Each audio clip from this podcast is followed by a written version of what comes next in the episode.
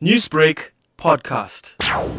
The reason of being a march is purely awareness uh, to get the public alert of what's going on or the senseless killing that's taking place. We want to make a point, to make a stand, you know, make a statement to the nation and to the world that crime is getting out of control and life has no value and people are very traumatized. We can't live in a society of this nature. And it's also a message must go to the law enforcement and to the judiciary system of this country that, you know, there will be harsher sentence, harsher measures to combat crime. By we marching and demonstrating a protest, that's going to help to put pressure on the politicians and government. What has the community as a whole done to try and make the neighborhood safer following the untimely death of Kelly Chetty? The neighborhood now, it's, uh, I think they're more galvanized, unified, and they want to take action. They want to be more vigilant. They want to come out more aggressively now and say, enough is enough. We must now safeguard and protect our families. Have the police upped their visibility or done anything in the area since last week's incident? We did have a meeting, you know, community meeting on Friday with the MEC Ravi Pillay and uh, the deputy mayor, and they indicated that police will take a bigger stand in this crime situation, and they will, are going to, you know, up their game and have more visibility, trying to get more satellite police stations, also patrol the more serious areas that's where crime is taking place.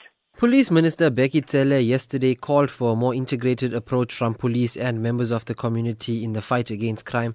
Is this something your organizations are willing to work towards? We also want to be part of, you know, lend a hand to uh, to help the police and the community as well. I think uh, our CPF uh, has grown in large numbers and very well organized. Uh, with the Greenwood Park Police Station, we have a good setup in our area, and we are prepared to be partners with the law enforcement and with police as well. What do you think needs to be done to try and stop these senseless killings from happening in our communities? Few things need to be taken into consideration. Is first, uh, you know, the people of our community must much more uh, alert and must be more conscious of what's going on in the area. We can't sit back and say, you know, crime is crime and just uh, just disregard it. Now we must take active measures. We've got to be more proactive. We've got to be more aggressive towards crime now because it's getting so, so, so brutal that, uh, you know, we can't sit back and accept it.